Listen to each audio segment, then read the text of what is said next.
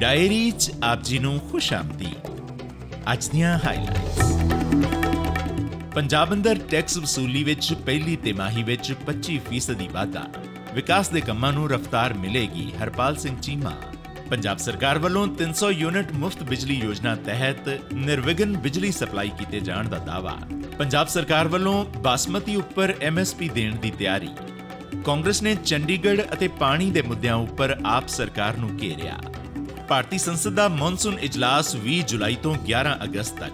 Monsoon session 'ਚ ਗੂੰਜੇਗਾ ਸਾਂਝਾ civil code.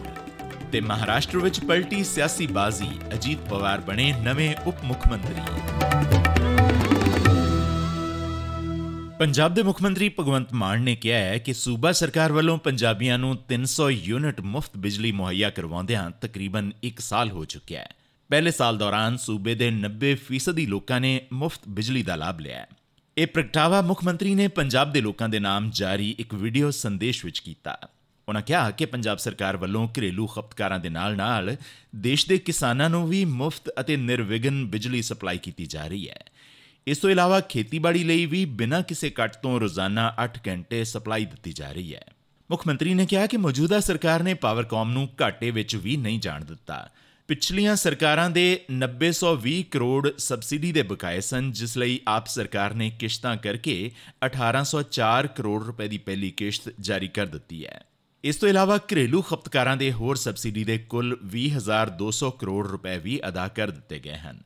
ਉਹਨਾਂ ਦਾਅਵਾ ਕੀਤਾ ਕਿ ਇਹ ਕਦਮ ਪਿਛਲੀਆਂ ਸਰਕਾਰਾਂ ਵਾਂਗ ਕਰਜ਼ਾ ਲੈ ਕੇ ਨਹੀਂ, ਸਗੋਂ ਖਜ਼ਾਨੇ ਦੀ ਲੁੱਟ ਅਤੇ ਭ੍ਰਿਸ਼ਟਾਚਾਰ ਨੂੰ ਰੋਕਣ ਸਦਕਾ ਸੰਭਵ ਹੋਇਆ ਹੈ। नब्बे परसेंट के आसपास घरों को बिजली का बिल ज़ीरो आता। और उसके लिए हमने बिजली बोर्ड पीएसपीसीएल बोलते हैं उसको उसको भी हमने घाटे में नहीं रखा। उसकी सब्सिडी जितनी बनती थी वो हमने पे कर दी। और खेती सेक्टर में भी, क्योंकि पंजाब में धान की बुआई के समय बहुत बिजली चाहिए होती है। अभी आठ घंटे की गारंटी थी। हम 10 घंटे 12 15 कहीं 16 घंटे भी बिजली आ रही है और उसकी सब्सिडी भी बीस हजार दो सौ करोड़ जो बनती थी पिछले साल की वो हमने पे कर दी पीएसपीसीएल को हम कोई कर्जा लेकर ये कोई सुविधा नहीं दे रहे क्योंकि लोगों का हक बनता है पंजाब है दरियाओं की धरती है ਜ਼ਿਕਰਯੋਗ ਹੈ ਕਿ ਆਮ ਆਦਮੀ ਪਾਰਟੀ ਨੇ ਬੀਤੇ ਦਿਨ ਛੱਤੀਸਗੜ੍ਹ ਵਿੱਚ ਚੋਣ ਪ੍ਰਚਾਰ ਵਾਸਤੇ ਬਿਗਲ ਵਜਾ ਦਿੱਤਾ ਆਪ ਕਨਵੀਨਰ ਅਤੇ ਦਿੱਲੀ ਦੇ ਮੁੱਖ ਮੰਤਰੀ ਅਰਵਿੰਦ ਕੇਜਰੀਵਾਲ ਅਤੇ ਪੰਜਾਬ ਦੇ ਮੁੱਖ ਮੰਤਰੀ ਭਗਵੰਤ ਮਾਨ ਨੇ ਛੱਤੀਸਗੜ੍ਹ ਦੇ ਬਿਲਾਸਪੁਰ ਜ਼ਿਲ੍ਹੇ ਵਿੱਚ ਇੱਕ ਰੈਲੀ ਨੂੰ ਸੰਬੋਧਨ ਕੀਤਾ।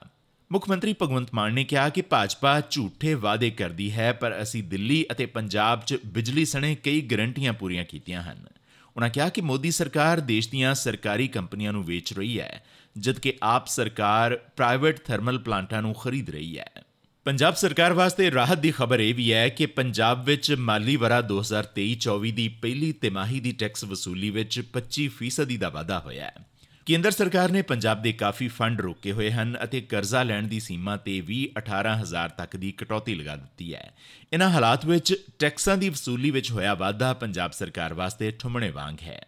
ਵੇਰਵਿਆਂ ਮੁਤਾਬਕ ਚਲੰਤ ਵਿੱਤੀ ਵਰੇ ਦੇ ਅਪ੍ਰੈਲ ਤੋਂ ਜੂਨ ਮਹੀਨੇ ਤੱਕ ਦੇ ਸਾਰੇ ਟੈਕਸਾਂ ਤੋਂ 9243.99 ਕਰੋੜ ਰੁਪਏ ਦੀ ਵਸੂਲੀ ਹੋਈ ਹੈ।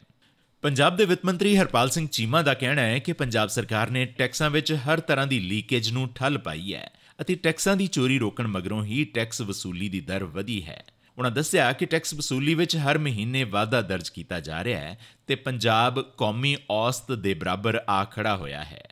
ਉਹਨਾਂ ਕਿਹਾ ਕਿ ਟੈਕਸ ਵਸੂਲੀ ਵਿੱਚ ਵਾਧਾ ਸੂਬੇ ਵਾਸਤੇ ਸ਼ੁਭ ਸੰਕੇਤ ਹੈ ਅਤੇ ਇਸ ਨਾਲ ਵਿਕਾਸ ਕਾਰਜਾਂ ਦੀ ਗਤੀ ਹੋਰ ਵੀ ਤੇਜ਼ ਹੋਏਗੀ ਇਹ ਝੂਠੇ ਵਾਅਦੇ ਕਰਤੇ हैं हम गारंटियां देते हैं आज दो तरीका भाई साहब एक साल हो गया एक जुलाई 2022 को पंजाब में लोगों को बिजली मुफ्त देने का फैसला किया था एक साल हो गया आज भी 90 परसेंट घरों को बिजली का बिल जीरो आता है भाई साहब जैसे दिल्ली में अरविंद केजरीवाल जी ने नए स्कूल बना दिए सरकारी स्कूल इतने अच्छे हैं ਇਸ ਦਰਮਿਆਨ ਪੰਜਾਬ ਸਰਕਾਰ ਮੌਜੂਦਾ ਸੌਣੀ ਸੀਜ਼ਨ ਦੌਰਾਨ ਸੂਬੇ ਵਿੱਚ ਬਾਸਮਤੀ ਹੇਠਲਾ ਰਕਬਾ 20% ਦੀ ਵਧਾਉਣ ਦੀ ਯੋਜਨਾ ਬਣਾ ਰਹੀ ਹੈ ਪੰਜਾਬ ਸਰਕਾਰ ਬਾਸਮਤੀ ਨੂੰ ਝੋਨੇ ਦੇ ਬਦਲ ਵਜੋਂ ਵੇਖ ਰਹੀ ਹੈ ਕਿਉਂਕਿ ਝੋਨੇ ਨਾਲ ਧਰਤੀ ਹੇਠਲੇ ਪਾਣੀ ਦੀ ਜ਼ਿਆਦਾ ਬਰਬਾਦੀ ਹੁੰਦੀ ਹੈ ਖੇਤੀਬਾੜੀ ਵਿਭਾਗ ਦੇ ਅਧਿਕਾਰੀਆਂ ਦਾ ਕਹਿਣਾ ਹੈ ਕਿ ਬਾਸਮਤੀ ਦੀ ਲੁਆਈ ਇਸੇ ਮਹੀਨੇ ਸ਼ੁਰੂ ਹੋਣੀ ਹੈ ਅਤੇ ਵਿਭਾਗ ਐਤਕੀ 6 ਲੱਖ ਹੈਕਟੇਅਰ ਰਕਬੇ ਵਿੱਚ ਬਾਸਮਤੀ ਦੀ ਲੁਆਈ ਕਰਵਾਉਣ ਦੀ ਯੋਜਨਾ ਬਣਾ ਰਿਹਾ ਹੈ।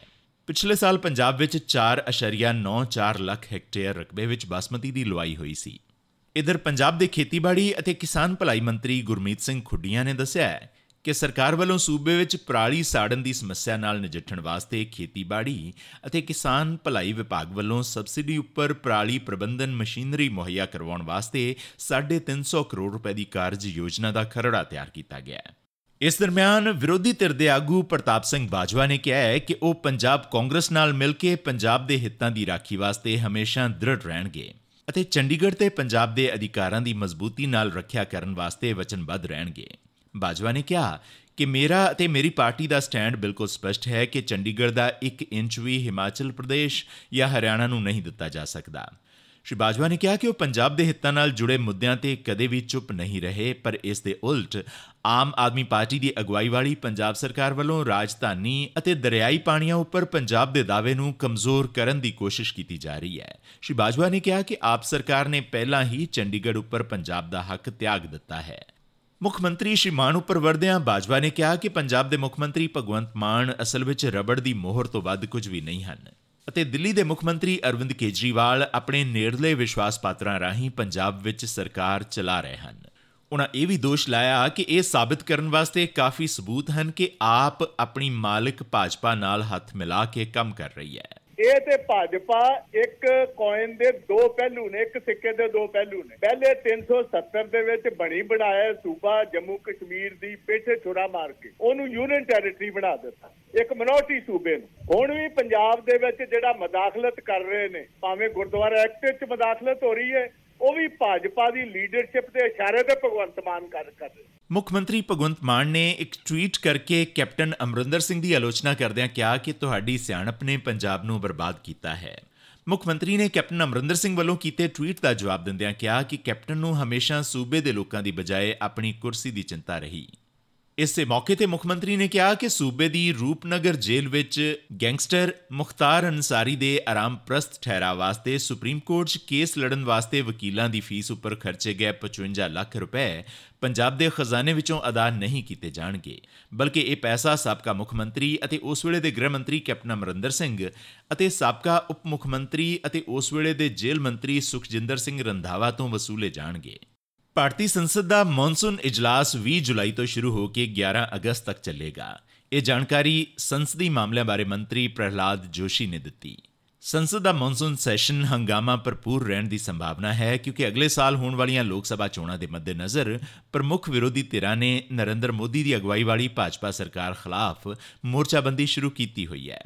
ਉਧਰ ਪ੍ਰਧਾਨ ਮੰਤਰੀ ਨਰਿੰਦਰ ਮੋਦੀ ਵੱਲੋਂ ਸਾਂਝੇ ਸਿਵਲ ਕੋਡ ਦੀ ਵਕਾਲਤ ਕੀਤੇ ਜਾਣ ਮਗਰੋਂ ਕਾਂਗਰਸ ਸਮੇਤ ਕਈ ਵਿਰੋਧੀ ਪਾਰਟੀਆਂ ਨੇ ਸਖਤ ਪ੍ਰਤੀਕਿਰਿਆ ਦਿੱਤੀ ਹੈ। ਸੂਤਰਾਂ ਅਨੁਸਾਰ ਸੈਸ਼ਨ ਦੀ ਸ਼ੁਰੂਆਤ ਪੁਰਾਣੇ ਸੰਸਦ ਭਵਨ ਵਿੱਚ ਹੋਏਗੀ ਅਤੇ ਬਾਅਦ ਵਿੱਚ ਨਵੇਂ ਸੰਸਦ ਭਵਨ ਵਿੱਚ ਬੈਠਕ ਹੋ ਸਕਦੀ ਹੈ। ਇਸ ਦਰਮਿਆਨ ਕਾਂਗਰਸ ਦੇ ਸੰਸਦੀ ਰਣਨੀਤੀ ਸਮੂਹ ਦੀ ਮੀਟਿੰਗ ਬੀਤੇ ਦਿਨ ਪਾਰਟੀ ਦੀ ਸਾਬਕਾ ਪ੍ਰਧਾਨ ਸੋਨੀਆ ਗਾਂਧੀ ਦੀ ਰਿਹਾਇਸ਼ ਉੱਪਰ ਹੋਈ, ਜਿਸ ਵਿੱਚ ਪਾਰਟੀ ਦੇ ਸੀਨੀਅਰ ਆਗੂਆਂ ਨੇ ਹਿੱਸਾ ਲਿਆ। ਇਸ ਵਿੱਚ ਸਾਂਝੇ ਸਿਵਲ ਕੋਡ ਬਾਰੇ ਚਰਚਾ ਕੀਤੀ ਗਈ। ਮੀਟਿੰਗ ਮਗਰੋਂ ਜਾਰੀ ਇੱਕ ਬਿਆਨ ਵਿੱਚ ਕਾਂਗਰਸ ਨੇ ਕਿਹਾ ਕਿ ਪਾਰਟੀ ਸਾਂਝੇ ਸਿਵਲ ਕੋਡ ਦਾ ਖਰੜਾ ਮੁਹੱਈਆ ਕਰਵਾਉਣ ਸੰਬੰਧੀ ਆਪਣੇ ਪਹਿਲੇ ਬਿਆਨ ਤੇ ਕਾਇਮ ਹੈ। ਇਸੇ ਮੀਟਿੰਗ 'ਚ ਸੰਸਦ ਦੇ ਮੌਨਸੂਨ ਸੈਸ਼ਨ 'ਚ ਕੇਂਦਰ ਸਰਕਾਰ ਨੂੰ ਘੇਰਨ ਵਾਸਤੇ ਵੀ ਵਿਚਾਰ ਵਟਾਂਦਰਾ ਕੀਤਾ ਗਿਆ।